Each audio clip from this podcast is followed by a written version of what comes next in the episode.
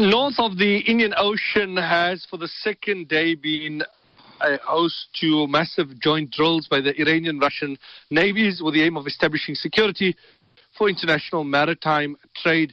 And now a selected group of vessels from the Indian Navy unexpectedly arrived in the area requesting to join the exercise.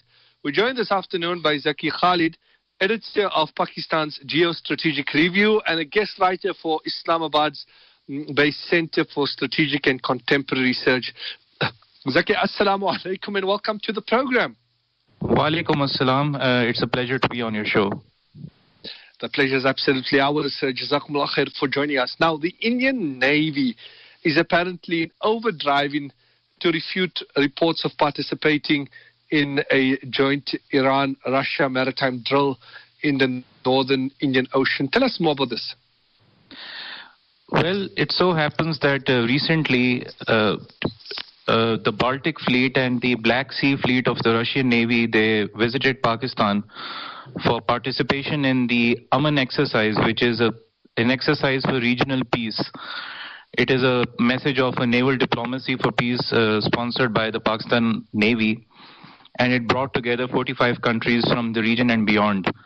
And Russia was one of the featured guests, and it was the first time that uh, Russia was willing to participate along with some NATO countries, which was a feat for uh, Islamabad in itself.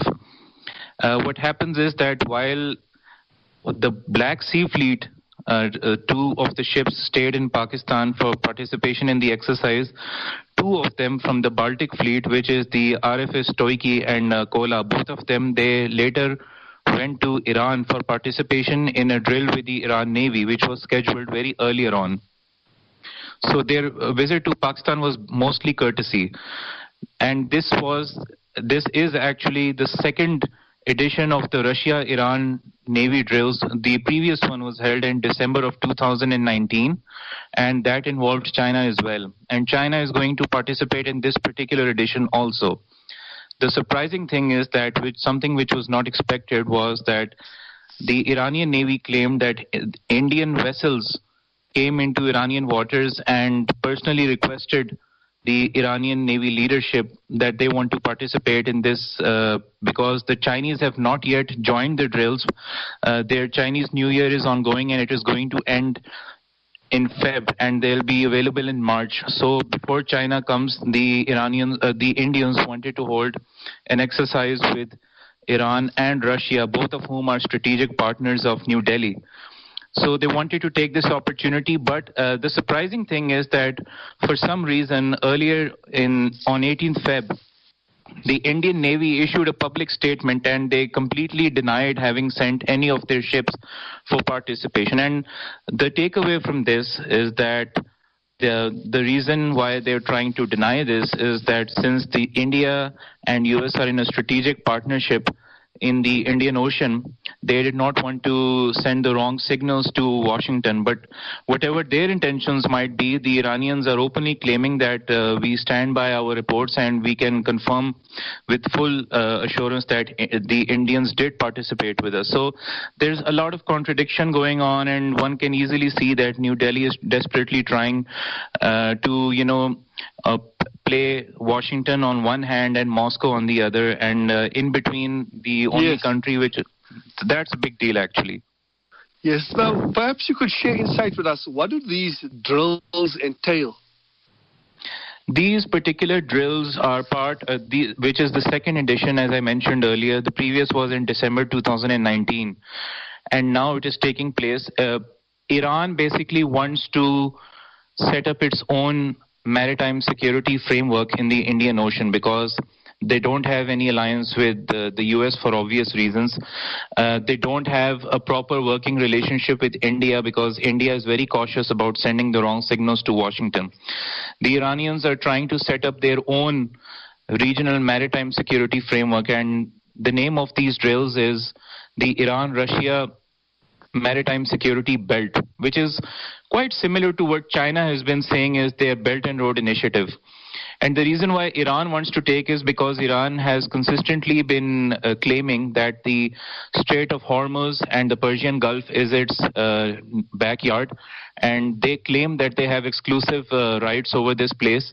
And they are the ones who should, according to their opinion, have uh, are supposed to maintain control over it. So they wanted to send a message of uh, deterrence to the U.S and they wanted to send another message that uh, Iran is not alone and they have a huge regional power, which is Russia, standing with them. And uh, China will be joining sometime around March.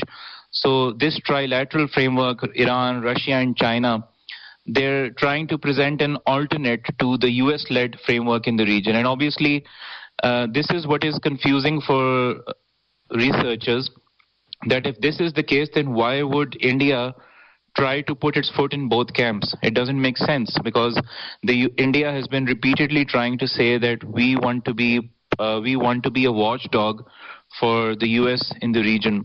And they've been proving that through many agreements and exclusive arrangements. So it's kind of, it's kind of a uh, paradox right now, to be honest. Mm. Uh, related to this, uh, Zaki, you recently attended a hybrid warfare discussion what is hybrid warfare and how will it affect the future conflicts to come? Well, hybrid warfare basically um, it's quite a detailed concept. So, if I could very uh, briefly try to describe it for uh, the ordinary reader who may not be aware with the technical details, hybrid war is basically something which is beyond the conventional means of war. We use weapons, we use um, a lot of uh, gadgets, tanks, air airstrikes, we use uh, navy ships, and we use other special forces to conduct operations against our adversary. But hybrid war is different in the sense that it is very it has very little to do with conventional means of war and it is mostly concerned with informing and influencing your adversary through the use of um, cognitive war, information warfare, trying to use social media to disrupt your enemy's credibility, using political, social, and economic means to try to discredit a whole country. You know, for example, we've seen, if we talk objectively from both viewpoints, uh, we've seen how the U.S. has been trying to instigate a regime change in different South American and Central Asian countries through so-called color revolutions. They try to uh, support people who are uh, who start off as rebels in particular countries, and then they try to overthrow the government. But you don't see any uh, foreign soldiers over there. You don't see U.S. boots on the ground. You don't see anything going on because all of that is being managed covertly using uh, intelligence operatives and other uh, special forces people who are not out in the open. And what they do is they try to encourage regime change and try to install a government which is in favor of them. And similarly, we talk about Russia as well, uh, whether one might agree with it or not, but Russia did the same, um, some people call it gray zone war, when they try to take over Crimea, which is in Ukraine. So it, it's basically a means of influencing and waging war against an adversary not only on the military front but also the political, social, and economic front as well.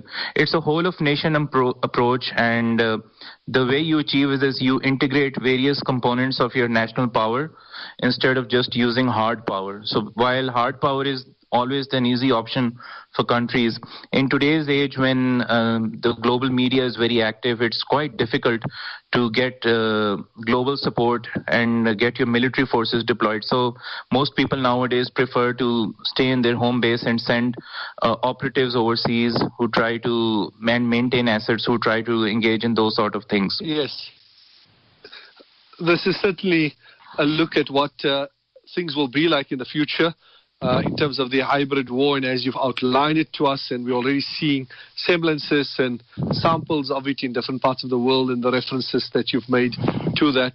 Uh, Zaki, we appreciate your time on Radio Islam. It's been an absolute pleasure chatting to you.